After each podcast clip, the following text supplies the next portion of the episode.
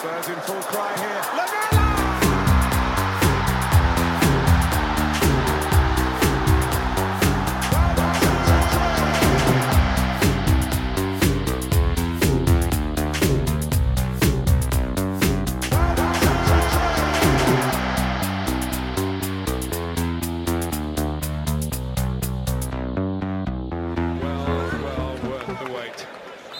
Welcome, listeners, to the Extra Inch. My name's Windy, and I'm joined by my sidekick and best friend, Bandy. Hello, Bandy. Hi, Windy. And our tactics guy, and give me an N, give me an A, give me a C. It's Nathan A. Clark. Hello, Nathan. Hello, Windy. Uh, uh, cheerleading this weekend. Yeah, cheerleading. So I, I was um uh, on another stag do paintballing again, and uh, I provided the uh, hilarious costume for the groom, which meant as the best man, I got given the in-house stock cheerleading outfit to wear to paintball. So that was fun. It looks good on me. You, know? You made it look. You made it look fantastic. Very slimming. I thought. Uh, so, with all the horrible shit that's happening in the world today, sometimes it's nice to take 40 minutes out of your schedule and get a dose of positivity and inspiration. And this month, I'm delighted to say we're partnered with Humans of Purpose, a weekly podcast with purpose driven leaders whose work is having a positive social impact. We got a message from Mike Davis, who is uh, an ex sub. He's also Australian, as is the podcast. And Mike was saying, Hey, Wendy, have a listen to my pod. I think you'll find that uh, our values are aligned and I think you'll enjoy it. And I'm not going to lie, I tend to get lots of these sorts of messages. Having a platform, people want us to promote their stuff. And uh, often I go and listen to a few minutes of their offering, and I realize pretty quickly that it's not for me. This couldn't be further from the truth in this case. I really loved Mike's style, I loved the guests, and I found it really fascinating. The podcast is based around stories of people who carved out careers dedicated to social impact. And Mike, um, through Mike, we learn from these people uh, about how we can do our bit potentially and find work that aligns to a higher social purpose. And also just to stay informed about what organizations and initiatives are out there uh, and leaders in, in that space. Mike's guests come from leading charities, social enterprises, purpose driven businesses, but they also include authors, politicians, philanthropists, and more. In this week's episode, Mike speaks to David Bartlett, who he describes as one of the most inspiring people he's ever met. David tells us in the episode how he's gone from being raised under the care of the state to running the state, being a successful leader across a range of sectors, and raising a family at the same time. And he speaks about having a purpose in life and refining that and reviewing it as much as possible as you go. And also about understanding that life is about chapters or seasons, and you don't necessarily need to dedicate your whole life to any one cause in particular. There's so much more besides that. It's a really fascinating conversation. And over the next three weeks, we'll talk to you about three other episodes of Humans of Purpose that I think you'll really enjoy. I think you'll be inspired to download and listen to them. If you want to do that, uh, go to Humans of Purpose in your podcast player. Just type that in. If you like it, make sure you hit the subscribe button and leave a review. You can also learn more about the show at humansofpurpose.com. And Mike has said that if anyone wants to send him a note to say that they enjoyed the pod or for future guests, maybe, you can contact him at mike at humansofpurpose.com. And I want to give a shout out to our ex sub Rajiv Chabra, who went to his first match yesterday. He said he felt like a little kid filled with excitement and was grateful to the ex sub family that welcomed him for a pre match beer. Bardi, you're part of the ex sub family that welcomed Rajiv for a beer. Yeah, it was great to meet him. He we did a kind of like pre-game prediction, and he was quite close. He said four one, so he was. I said uh, 4 1 2. Pretty. Yeah, but no one heard you say four one, Windy. you just said it to yourself, and then I know what you're like. You just lie or change change the terms of it. But um, he actually said in front of all of us that it'd be four one. So yeah, good on him. Nice. I, I predicted 4 1 in the Discord. It was in response to Connor saying 4 0, and then I got called negative for saying 4 1, which I thought was amusing. Uh, Nathan, what have you been up to on Patreon? Uh, this week, not a lot. I uh, so I'm about to move house, which means that the podcast may suffer for a couple of weeks. I'm going to lose internet access. Um, I've downloaded some some set pieces ready to do when I'm offline for a while, and um, the idea is to do an online thing this week. So I, this week probably I think I'm going to be doing something on Twitch. I'm going to be doing a two part thing. The first part I can do on Twitch because there's no match footage involved, and then the second part will be back behind the paywall on Discord and, and such. So, um, yeah, I think I'll leave it at that for now. And how can people find our Twitch? Uh, uh, I believe it is something like twitch.tv slash the extra inch. That is correct. Hmm. That is Okay, absolutely that's- correct. Did you know I that? did, yeah. I was just, I was just, testing. I was just ta- testing our boy Nathan, teasing him. Um, and Bardi, you have been making appearances on national radio. It, yeah, it was quite unexpected, but um, you you had faith in me, Windy. I was like, you're Emerson Royal. You put me in and, and thought that I could have a good game, and I'm I'm quite happy with how it went. My um my mother-in-law wanted to know why I didn't have my face on it. I had to explain to her, even though she's an old lady, that it's radio and faces you don't put, tend to put your face on the radio. But it was um it was nice, and they kind of told me to to go after Chris Sutton and Robbie Savage, but perhaps I went after Chris Sutton a bit too hard, There's and that's why he you can't go uh, go after Chris Sutton hard enough ever, in my opinion. Yeah. But I seemed to really upset him, and he, he gave the win to the Newcastle fan, which was outrageous, to be honest with you. So this was um, Gone in 60 Suttons, which is a terrible title for the little part of their 606 show. Uh, I actually quite like Robbie Savage. I think he's, you know, dick of a footballer, but he's he's quite likable as a presenter, uh, although his views are not the, not the best. Um, but so it was like a it was like a fighting talk kind of thing, and I thought there's no one better that I know than the most competitive man I've ever come across, and that's Bardi. He's perfect, but they they got your name wrong, mate. They did. They called me Bandy, which I I, I don't even know where that came from. They've seen your legs. it was yeah, but the, the thing is, all everyone remembers now is is that I was called Bandy, and yeah, no one they've all forgotten all my De Niro comments and going after Newcastle and Alan Shearer. Now, only one people only remember Bandy, which is a real shame. It was brilliant, mate. I was very proud of you. I thought you, I thought you were magnificent. I liked your, I liked your uh, Newcastle, the biggest team in Newcastle line. That was excellent. Thank very you, nicely As long as I make you proud, if I make you proud, then then I've done. Winning at life. You can tell, listeners, that we're all a bit hyperactive. We're all a bit excited today uh, off the back of a five-one victory. It feels pretty damn good. Um, I'm going to say, I'm going to say never in doubt. Now, I know that was not the consensus at half time. There were a lot of people who were kind of a little down on the first half performance. For me, that is the the best I've seen us maintain attacks since Conte has arrived at the club. I thought the way we recycled the ball and kept the pressure on throughout the first half, despite Newcastle defending resolutely and pretty well in the first half, I was really impressed with our play. Really, really impressed. And I just thought it was a matter of time before we uh, before we got a goal, and then they'd be chasing the game and it would lead to more. I mean, it didn't quite work out that way in the end. Uh, but uh, let's start with the, the lineup. Bardi, Doherty playing left wing back, and Emerson Royal, who you mentioned earlier, brought in on the right. What did you make of that? I mean, I think I'd be lying to say if I wasn't concerned with our the wing backs that started. And even though, like you said, we we controlled possession in the first half better than I've seen us do it for ages, I was still worried that we wouldn't get the penetration or the end product we needed from from our wing backs. And I, I, I wasn't down about the first half. I was really happy. We went in 1 1. I think, had we gone in at 1 0, then mm. maybe the nerves would have settled in. But I was I was concerned about our fullbacks for sure. I just didn't think I didn't think they had it in them, and I'm glad to be proven wrong.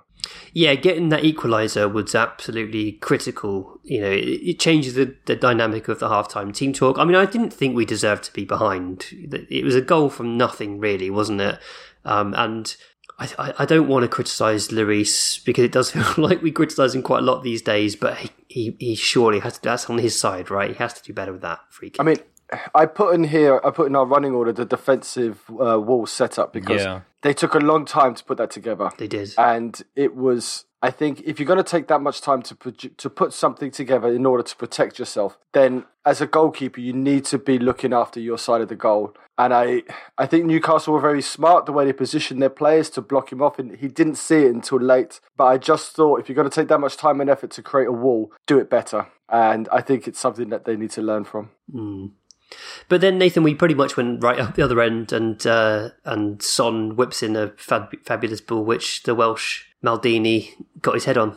the Welsh Maldini. yeah, so after the corner, it comes back out to Son, um, which does kind of point to. I mean, so the thing with the lineup is like I. I was feeling okay about it. You know, I, I thought that um, Royal had looked good coming off the bench recently. I thought I'd like to see him um, get a match alongside Kulusevski, and that'd be good for him uh, against a lesser side. I don't hate Doherty on the left, and I think that again you saw it. There's this thing where like when he takes crosses from the right, he hits them on the run and, and plays them early. When he's on the left, he has to take the touch Mhm. back onto his strong foot, and he has a much better delivery Mhm. from from the left just because of the habits it forces him into. Um, see, I, I didn't I didn't hate that at all, and I thought that it could have potentially been like a um like a good stock raiser for for for either one or both of them. Um, and then sort of in the second half, because like it was sort of piling up, right? Newcastle were just completely surrendering midfield to us and allowing uh, and Bentancur a lot of time on the ball, um, which I think is, you know, pretty pretty suicidal, basically, in terms of of, of, of just any kind of football match. Um, and so yeah, there was a burden of creativity on the wing backs, but I I just felt like over the course of the game, even even if you don't rate either of these two, they're gonna turn up something if you just Mhm. keep letting them have have so much time. Um, which I don't really think is what materialized. What materialized is Newcastle. It's like we talked about before with West Ham. They came out in the second half and decided that they can play football, and there's nothing Conte wants more than a a, a not great team trying to push up and and play the ball and commit players forwards and, and leave space in behind them. So it was complete. Like I don't think we changed much at all. Maybe in maybe we saw more of um, the likes of Kane, Kulusevski, and Son drifting into wing back zones, which is how we sort of also got the first goal in the first half. Um, but maybe that is just a result of having space to counter into. Mhm. So Newcastle just kind of gave the game away, and I don't really get why, to be honest. Yeah, no, I can I completely agree. The the second goal, so Doherty's header from the magnificent Kane cross comes from Newcastle mishitting a pass out. It was Cher actually who'd scored the free kick, mishits a pass out from the back and is intercepted. I think Kane intercepts it himself. Uh, but by the time he crosses it, they're back into a sort of four-five-one defensive shape, and they look quite, you know, they look quite well positioned to deal with the cross. But such is the brilliance of the ball. The delivery is just incredible. Um, and look, Manquillo doesn't cover himself in glory at the back post, but it's such a good ball. It's it's going to trouble any defense, frankly. You know the, the the the corridor of uncertainty, as they used to call it, between the the last defender and the goalkeeper. It's a, such a difficult part of the pitch to defend. Um, and and Doherty made it count. He sort of stooped in and and and made it count at the back post. And then the floodgates opened. Yeah, um, it- yeah. I mean, it, we got the third quickly, right? It's um, and the third goal is a thing of beauty. I, I urge you, if you've not watched it back, go back and rewatch that third Spurs goal. And and then anytime you hear Spurs fans in the stadium groaning about playing out from the back or risky passes at the back, tell them to shut up and show them a clip of that goal because it is the perfect example of why playing out from the back, when you're as good as we are, is a good thing to do. We we it's Dier and Højbjerg and Lloris. They're sort of they're tight into play and they draw Newcastle onto them. And what it means is that we create spaces that weren't there before, and Kane's able to pass fantastically to Kulusevski, who takes one touch to set himself. Really good touch, by the way, down the line. Looks up, feeds in a lovely ball, which Son controls on his left, finishes on his left. And that pretty much is game over at that point. I mean, it helps that Newcastle's press is pathetic. That that really helps us. And but to be fair to Lloris, some of his passing was all right on the weekend. But there is always that fear, and you, you can sense it. I'm sure you feel it on TV as well, but you can sense it in the in the crowd when we try to pass out. I think for the most of the time we're okay, especially against a team like Newcastle. And I think it was just waiting, waiting for them to get tired because Shelvey is doesn't move. Willock, Willock is all right. He, you know, he buzzes around, but he doesn't do much. And it was always going to be a question of time. Joelinton is is pathetic. Fraser, uh, Chris Wood, they're they're they're a team of like pieces of wood. They're logs, man. They don't move at all. Saint-Maximin is, is okay, but um, he had a bright first 10, 15 minutes. And then once Emerson got his confidence back, it was it was game over for him. It was just always a matter of time before they opened up. And they pretty much did a West Ham. And it, it's, it's great to see us not only score goals, but punish teams as well. And I, I really think the, the fifth goal is, is an example of that, of, of players coming on that want to do something, want to prove something. And they're not just coming on just to make up the numbers and see out the minutes. They're coming on to actually do something. And, and it's, it's a great moment for Tottenham. Shout out to Eric Dier on the fifth goal. Really aggressive front foot piece of defending. Sort of wins the ball incredibly aggressively and then um, feeds Son, I think. Um, and it ends up, you know, really, really nice finish from Bergwijn from a sort of Luca, typical Lucas run, sort of looking like he's bitten off more than he can chew, but actually gets to it anyway uh, and, and feeds it through. I mean, you Um, can't you nice can't finish. fault anybody. I thought everybody played really well. Um, I've, I've, there was made the one mistake from Lloris on the free kick. Other than that, I thought everyone had a great game. Perhaps Son could have scored a few more. Perhaps Bergwijn. I think Bergwijn had a wonderful shot. I don't. It's been Oh, kind yeah, of that was a beauty. forgotten in, in all the highlights, and I don't think even Match of the Day two showed it. But he did have a wonderful strike, which um, just went over. And it, it's a really nice thing to see us playing with confidence and playing with some style and, and playing with some swagger. And that back three, Romero, Dier, and Davies looks really good on the ball, off the ball. Romero, is, he's just something else, and he just keeps growing and improving every game. He is a ridiculous player. Uh, I I don't quite know how we've got him. I think he is one of the best defenders I've ever seen. Genuinely, I, I just think he's marvelous. You know, we've had some unbelievable defenders at Spurs over the years. You know, I'm privileged to have watched Ledley King when I was sort of in my in my formative years. Well, Sol Campbell before that was a was a fabulous defender. As much as I hate to say it now, and then King, watching him come through and grow as a player alongside Naybet to become you know a, a leader, and then Vertonghen and Alderweireld, who I you know I think Alderweireld at his peak is the best I've seen at Spurs. And uh, Romero's playing at the moment, you know, early days. At the moment, for me, he's playing at a level even above that. I think it, the, this level he's playing at is the best level I've ever seen a defender play at for Spurs. I think he is unbelievable. Wow. Be- better than Alderweireld at his peak. I really think. I mean, because Alderweireld's passing was obviously something special, right? You know, not only was he a great game reader, he was he was physical enough, um, and he could ping one. Uh, but but Romero, so he is not only a brilliant game reader, he's also a shithouse. He's hmm. super super aggressive, but he makes it count. He wins the ball more often than not, and he travels with the ball like like Lucas. You know, he he's up there with our best dribblers. It's ridiculous how comfortable he is in possession. He's better at playing the ball after the dribble than Lucas is. He is. He genuinely is. I think he could play as a defensive ten. There was a moment, uh, we were already a couple of goals up. There's a moment where he wins the ball with an aggressive challenge and then he stays on the ball. He runs up with it yeah. and, um, he's looking to make a counter, but there isn't a sufficient runner ahead of him. And he just sensibly holds onto the ball, waits for a sideways pass to open up and just lets us slip into sort of settled possession rather than trying to force a needless counter. I just thought that is so, so smart, so aware. Because normally a centre back gets excited in those moments, like, oh, oh, I'm, I'm getting to do some attacking now. But hmm. he's so aware, so calm, so, so Mature. Mature. Yeah, mature. Mature is a good word. I mean, I, I get carried away with certain things. You, you guys have known me long enough, and after I saw Ndombele's debut against Villa, I was like, he's the greatest midfielder we've ever had, the greatest midfielder we've ever seen at Tottenham. I got really excited over Paulinho because he was scoring goals, and I thought he was, before Ndombele, going to be our greatest ever midfielder. So I don't want to curse Romero, but he is incredible. And you're right, Windy. He's he's got everything it needs to become the best defender that we've seen in my lifetime. Anyway, he's he's a wonderful, wonderful footballer. He he he looks good and he plays good, and he's got a little bit of everything from all those players you've listed. And I, I would even add. I mean, I'm not a huge Michael Dawson fan, but he even has the Michael Dawson enthusiasm just to go and get the ball, but mm-hmm. instead of but he does it cleanly. You know, Michael Dawson was shotgun. Romero's like he's a scalpel. He's a wonderful, wonderful defender. So that's the bit I missed in my summary of his abilities. He has that quality that the best defenders do, where it seems like the ball is attracted to them because they're always in the right place.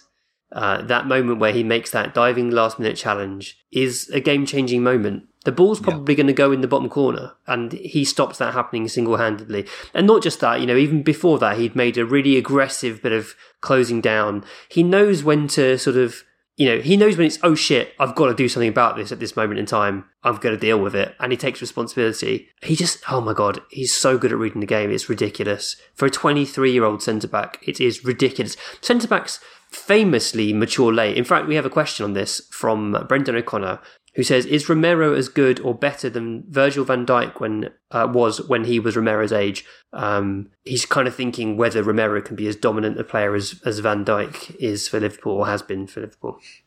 So at 23, Van Dijk was, uh, or has sort of just moved from Celtic to Southampton. He, he arrived with a, um, a lot of uh, hype and expectation from, you know, f- my mates, the football nerds. Um, he, I don't know, he, he definitely had some sort of sloppy games, some sloppy moments at Southampton, but then he was also like, he was playing under Ronald Koeman, um, uh, who else in that run? Um, Puel. Oh, Um, God, I yeah. don't think he was around for Hughes. No, he was gone before. I'm going to basically claim that he probably looks good at the end under Pellegrino, right? Um, so for him to have looked as good as he did under under some pretty poor management in some pretty poor teams, um, I don't know. It's kind of hard to say because it's in different circumstances. Um, I don't. The, the, I guess the the real question here is like, is Romero going to continue to improve and step up? And I kind of, I think that he is simply hitting his peak really early. Because you look at him and it's like, what areas of his game do you want him to improve? Like, where are the areas he can work on? Other than like, um, be better at switching to a more passive style when needed. But like, you almost don't want him to lose his edge. You want him to have that characteristic to his game and say, let's base the team around knowing he's going to be like that. Mm. So, um, I don't know what what do you? I guess you want him to be better on defensive set pieces, but that's not gonna like you're not gonna put him up a tier as a player because of that, right? Yeah, and I and I think that's like an acceptable weakness for Yeah. me. You know, it's a, defending set pieces is a team effort. You know, Yeah. we're already helped by the fact that we play with three centre backs traditionally. Three of the sort of better headers of the ball in the, in the team. Um, so I think it's you you just don't put Romero on their on their biggest threat, and you you you basically work around that issue. I think the bizarre thing about Romero, I think the it's not a case of him improving. It's just a case of him continuing and holding this form because Sure, yeah, yeah, yeah. I think it's once you get to now, like how long has he been here now? Say you get to eighteen months at Tottenham and he's mm. still performing at this level, then he'll get recognised. At the moment, he still could be, oh, perhaps this is just a good run of form. And it's when we see it over a longer period of time that this is just how he plays. Yeah. I think perhaps the the yellow card he he does attract a yellow card, but then like Nathan said, you really want to stop him going hunting for the ball and winning those challenges. I don't think so. He's had one sending off, which was in the Europa League, um, not even Europa League, whatever it was that tournament, Europa Conference, and that I think he probably learnt from that. I don't think he's been close to a red card since then. Mm. Yeah, I, I think I agree that on balance, you don't want him to change that part of his game. It's it's really helpful. Um, I, I completely agree. It's just maintaining performance levels now. You know, the impact that Van Dijk had for Liverpool was absolutely huge, wasn't it? You know, Yeah. you know they, they, they got Alisson and Van Dijk, and suddenly it, they're they're they're league title winners. That they're incredible. I think to improve Romero, you improve the players around him. If you give him a slightly better midfielder in front of him, if you give him perhaps a better goalkeeper and better fullbacks, then his level will just increase naturally as the players around him get better. It's like Van uh, Van Dijk. He went from Southampton where he was a good player, and then you put him into a Liverpool team where he has better players around him, and all of a sudden you have a, a superstar defender. And I, I do think I do think Romero is one of those potential superstar defenders, and you could see him happily playing in a in a Guardiola team or another team in, in three four years time. So that's- a good point you made there, Bardi. And um, you, so Van Dijk plays on the left of Liverpool's back four, um, left centre back, I should say. Uh, and their left back, Andy Robertson, is is one of the best left backs in the world. And Van Dijk's distribution is fantastic, and he often finds Andy Robertson. You put a good right wing back ahead of Romero on the right, and you're going to get even more out of him. Frankly, you get, you're going to he's going to be the guy playing the pass before the pass. Yeah. Uh, and that is a very, very exciting thing to, to, to have in mind, I think, for next season. And even the pass into the central midfielder, Højbjerg had a good game, but I still think Really he's a player that we can upgrade on. But can you imagine if, if Romero's passing into, I don't know, a Brozovic type player who could take the ball, spin, and do stuff with it? I think you'll see Romero improve even more that way. So Carragher gave the man of the match to Harry Kane, uh, having complimented Romero all game. Carragher loves Romero. You can tell he loves Romero. He's he's constantly saying, "I like this guy. I like this guy." Um, but he gave the man of the match to Harry Kane because he felt that him getting on the ball in the second half is what changed the game. You know, pulling the strings, spraying passes. Have You've mentioned the pass he made to Son. You mentioned Son's missed chance, Bardi. That was from a fantastic Kane pass. Again, sort of round the corner, over the top. Um, how good did Kane look in the stadium, Bardi? There's there's something about Kane's through balls that when you see it in like 3D, the ball's hmm. there and it's going out, and then it just slows down and then it just drops. And especially the Son one, it was in my eye line. It it looks like it's going out the pitch, but there's just a fade on it. There's a drop. And I can imagine it, it's like you go to the, the open and you see a proper, you see Tiger Woods hit the ball, and it's that kind of spin and that kind of drop on it. It's it's an incredible thing to watch. Um, and you're right, he probably was man of the match, but it's that kind of thing that he's just so good now. It's just it's, this is just Harry Kane. So for me, I thought Kulusevski was perhaps man of the Ugh. match just because he was outstanding. And it's unfortunately for Kane, he very rarely wins Play of the Year for us because he's just always good. So you, you don't notice it. You only notice Kane when he's in a slump or he's unfit. And unfortunately for Kane, that's just the stick that we beat him with. I thought Kulusevski was was brilliant, but of It's course so Kane good. was brilliant. Yeah, I mean, so I tweeted from the extra inch that I think I couldn't think of a player that had an impact, an attacking player that had an impact like Kulusevski right from the start since Harry Kane. And um, and Ben from We Did a Radio corrected me. Dele was the one. He's the last one that had a similar impact immediately on our on our attack. Kulusevski is seriously special. Uh, we, we we've spoken about him a lot over the last few weeks, and of course we have because he's consistently performing. But it's it's not just the goals and assists, is it? It's his general round play. He's such a smart player, Nathan. yeah, yeah. I uh, I tried before when we were talking about the difference between Kulusevski and Lucas to sort of tone things down a little bit. I didn't want because obviously we get um, some pushback on our criticism of Lucas, but I wanted to sort of be reasonable and get a larger sample and, and, and say, look, Lucas does offer us this dribbling sometimes and we need that and there's something else going on, but but oh my goodness, it just feels so much better Yeah. with Kulusevski in the team. We just work, we just function so much better in, in every situation, really. Um, man, we've wasted some time playing Lucas in our first 11. I'm sorry. I know that's really Yeah. sort of harsh and I'm, we're kicking a player when you're asking me to celebrate another one, but I, it, the brilliance of Kulusevski really does bring to mind, um, the, the number of minutes that Lucas has played in our first 11. he- Absolutely levels above him. He has the the work rate and the intensity of Lucas. Yeah. and he has everything that Lucas doesn't have. And you're right. I, I, we don't need to go in on Lucas, but um, Kul- I just we should just enjoy Kulusevski. He's got a first touch, which is wonderful. He's got an ability to pick out a pass. He um, set up the goal with his his right foot. He he's got a little bit of everything, and he he's just going to get better. And I, I do see him coming central. I just see it at some point that will move inside, and he will become a our third midfielder. I just I just see that he's got he's not limited to playing out wide and cutting in on his left. He's got a little bit of everything. I think he's got that kind of Kevin De Bruyne quality where he could play in any position effectively. You know, Bru- De Bruyne has played central midfield, both wings, and up front this season. And I think Kulusevski could do the same. I, th- I I think he can make any position work. He's just a quality, talented player. It's uh, it's kind of one of those ones where we, we talk about um, uh, versatility being a weakness, right? He played a lot of games up top for Juventus, and they he didn't, you know, bag a bunch of goals, and they labelled him a flop. so, yeah, he can play up top, but you you got to you got to think about what you're asking from. Sweden did the same thing, but then you know, obviously they the makeup of their squad is is not that much under their control. Um, yeah, I, I wouldn't want to play him up top too much. Or and when I do, I want to understand that he's there as more of a kind of a ten type player uh, with some hold up play. But yes, he's definitely definitely a versatile player, and he and he can even you know do a bit of the wing back stuff here and there. Sure. I mean, not scoring Juventus not scoring a lot of goals it's just something Juventus do. They take the one of the best goal scorers at, at the current time, Vlahovic, and then he goes to Juventus and he, he, he stops scoring. So I, I think it's really unfair that people use that as something. Oh, he didn't do anything, and for me, it's a good thing that they think he failed because we got a really good player for cheap. Because he there's it's, this is an absolute steal the price we're getting him for. for sure. Uh, and on the other side,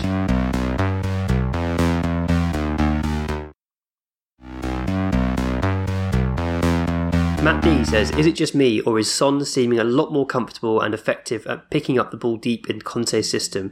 And has Conte adjusted to make it work for Son? Seems like he does a lot of quick touches deep and then turns and make those, makes those dangerous runs.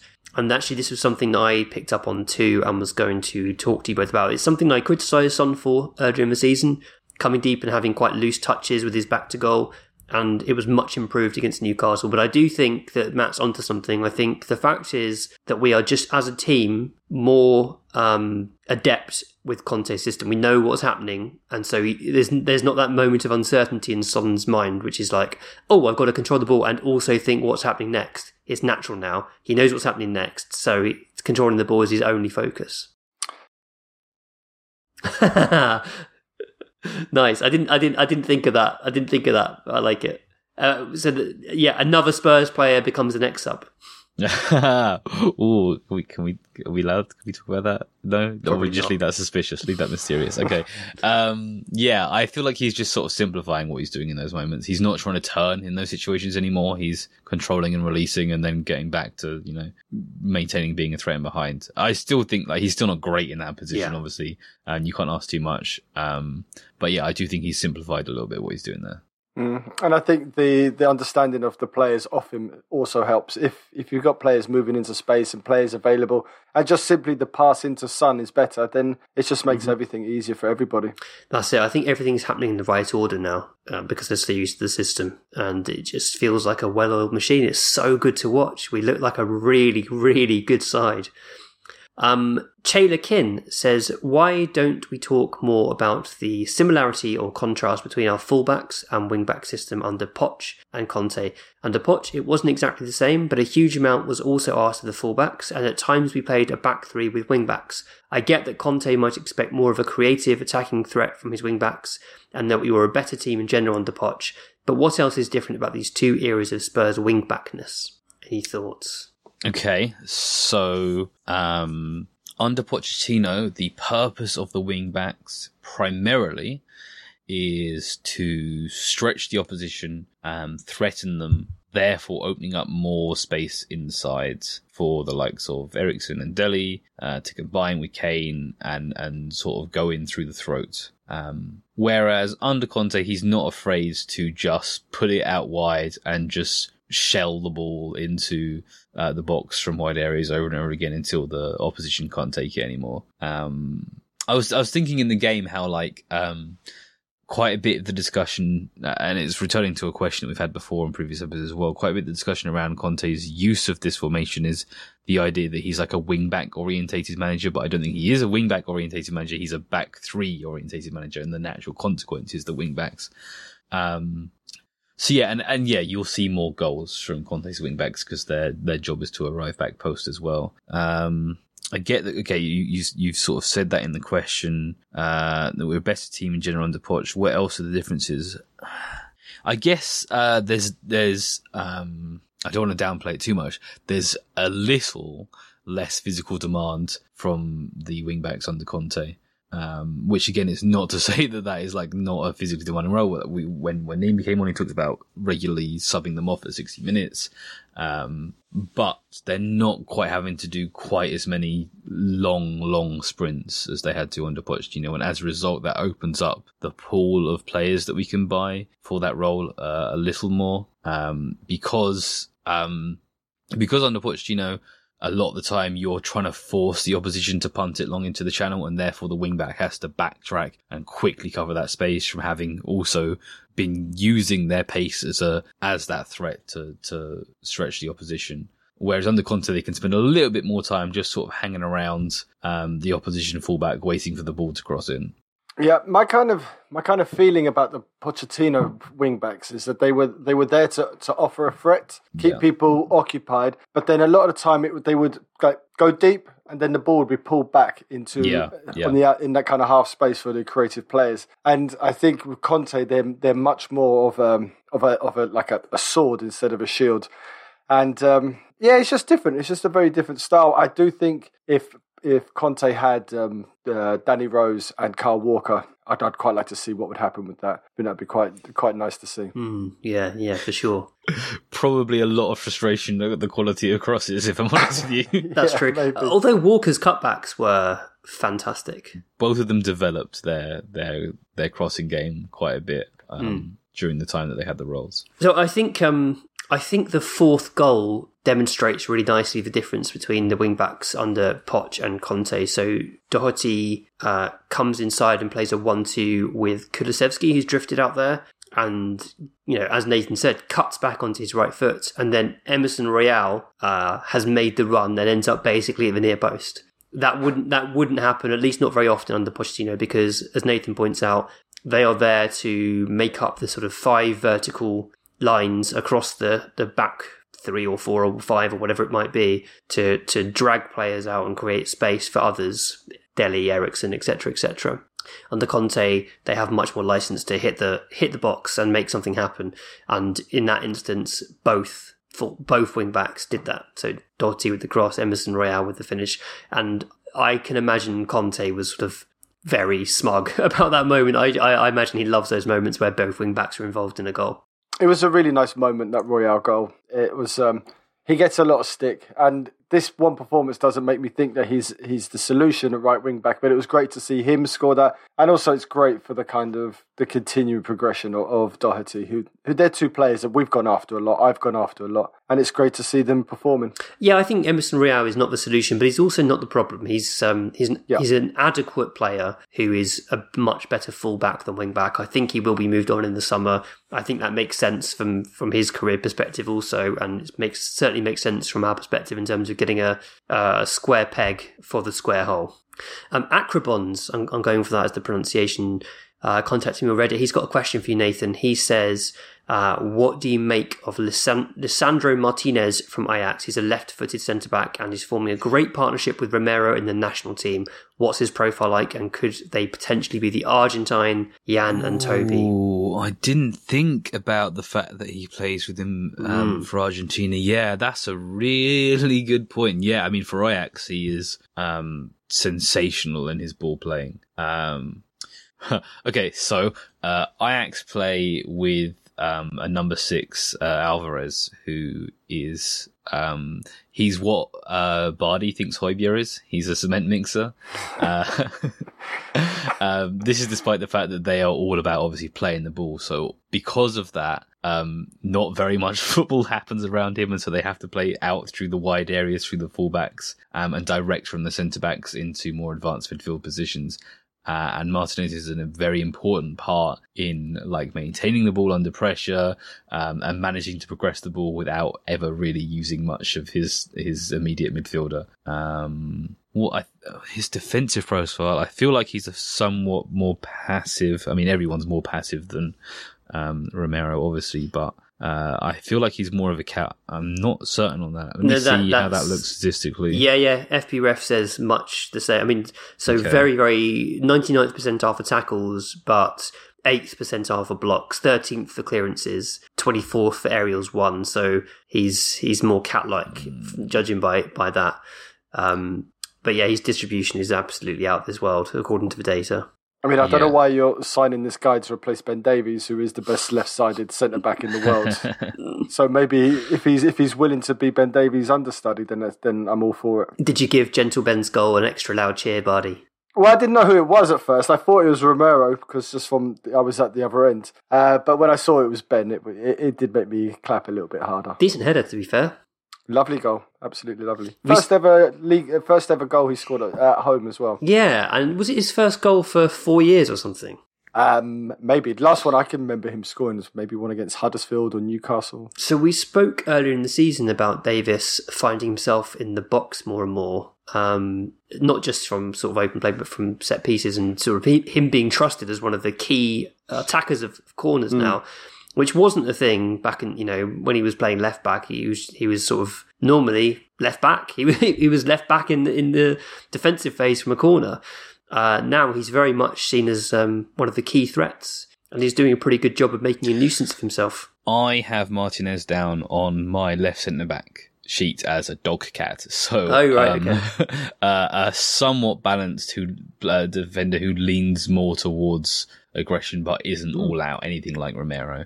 Um, yeah, Yeah, I don't think I don't think he you would want to bring him in as someone who could cover both left and central. I think we'd be looking at him uh, solely as a left-sided uh, Ben Davies, uh, you know, shadow exister, uh, obviously.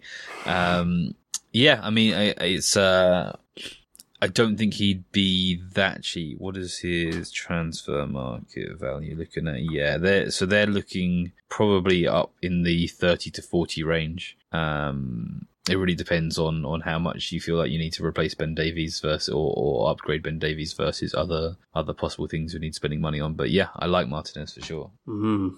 I'm sold.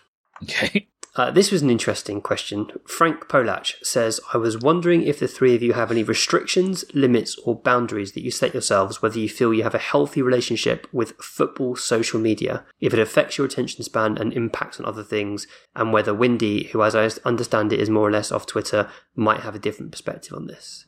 Um, Bardi, how about you? Do you do you set yourself limits?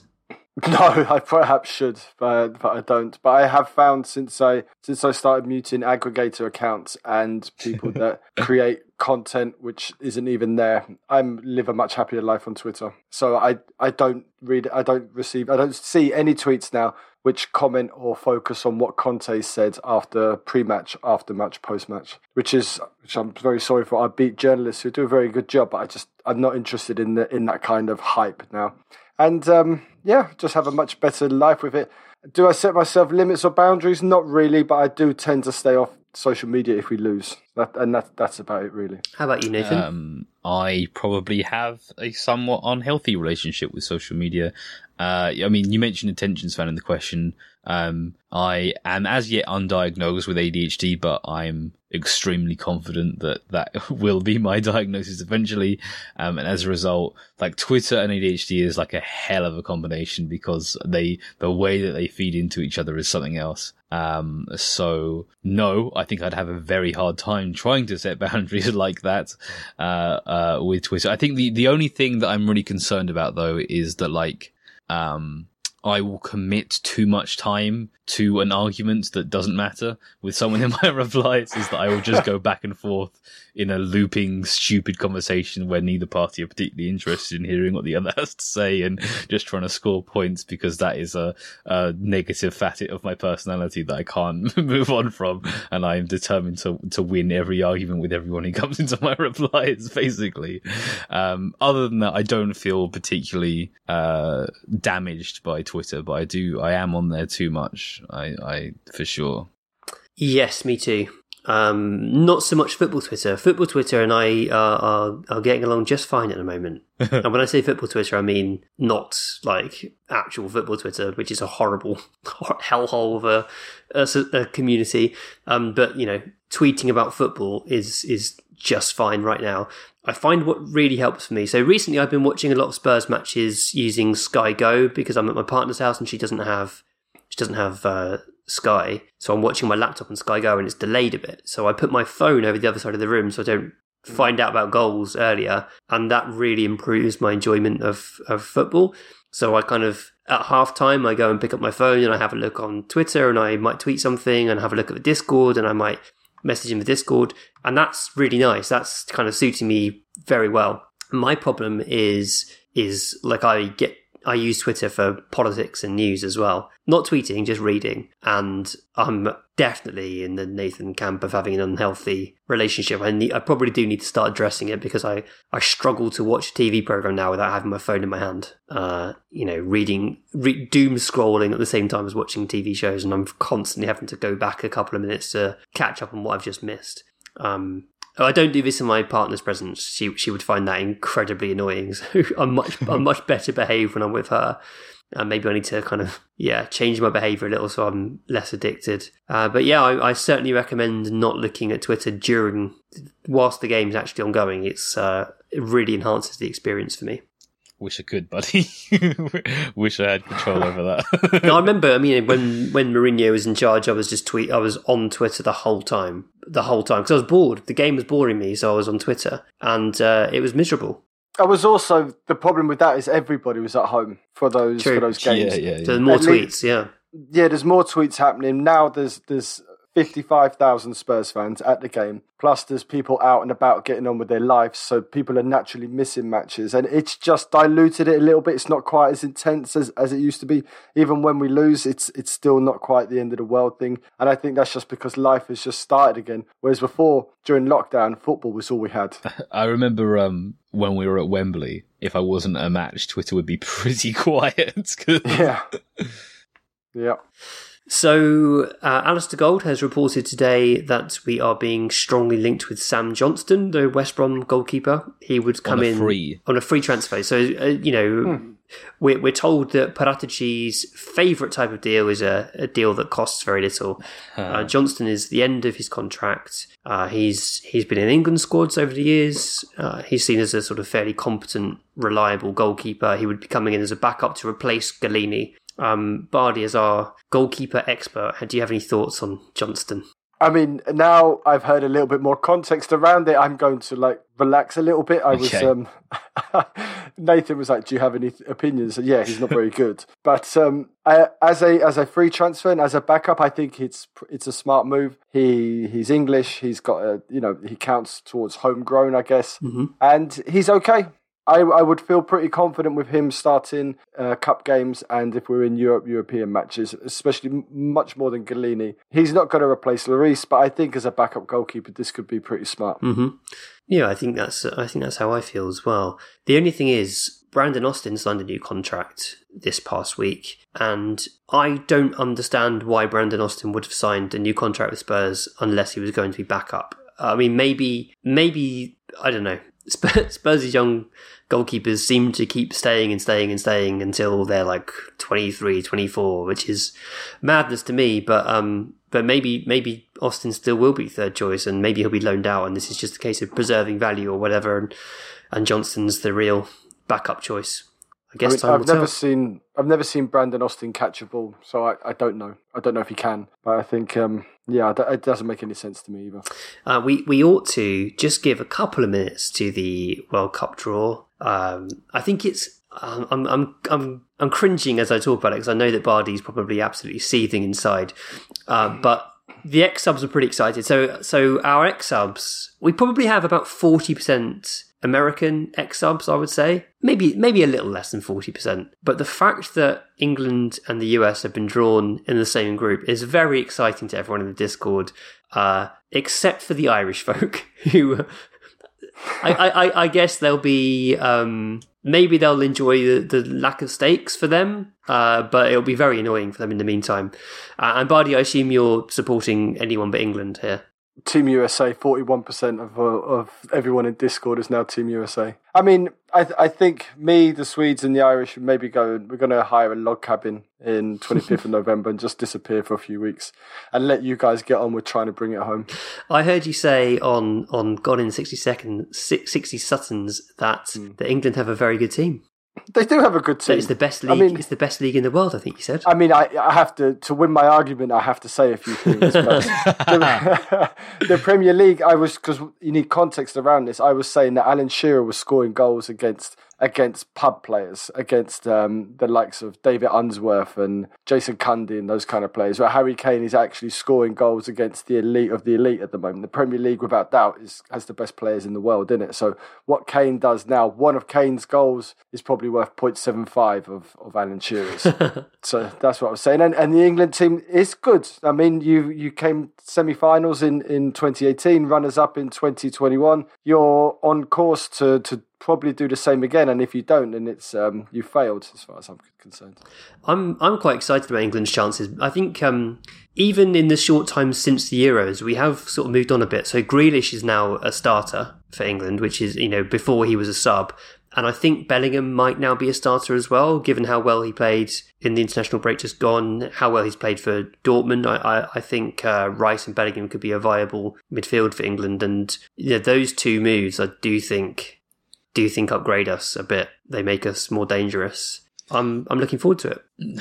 The yeah, I mean, Bellingham. Um, I really like him as either a ten or the most advanced in a three. In the midfield two, I'm like, I don't think that's the best role for him. We have such an absurd like depth of quality across sort of our attacking midfield area. Um, that I guess he sort of gets pushed deeper into what is probably our weakest spot, which is our our number eights. Um, yeah, it's a ridiculous squad, uh, and the fact that like Bellingham and Grealish weren't weren't seeing the team before is kind of silly. But there you go. D- does Mason Mount help alleviate some of those fears because he kind of naturally ends up in midfield a lot of the time? Sure, sure, I guess, and then he's his his defending from the front is strong too. Mm. Interesting group for sure, like politically, and and yes, politically an interesting group.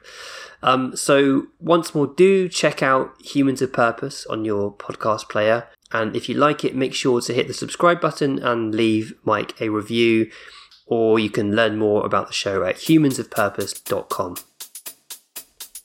You've been listening to The Extra Inch. Thanks to Nathan A. Clark for production. Thanks to Bardi for being Italian. Thanks to Adam Gardner for the artwork. Thanks to David Lindmer for our intro music. You can find him on Twitter at Davy Shambles and his SoundCloud D Lindmer. Do check him out, he's great. Follow us on Twitter and Facebook at The Extra Inch. Email us via podcast at theextrainch.co.uk and subscribe via your usual podcast platforms. And if you do enjoy the podcast, consider leaving us a rating and review, that would really help.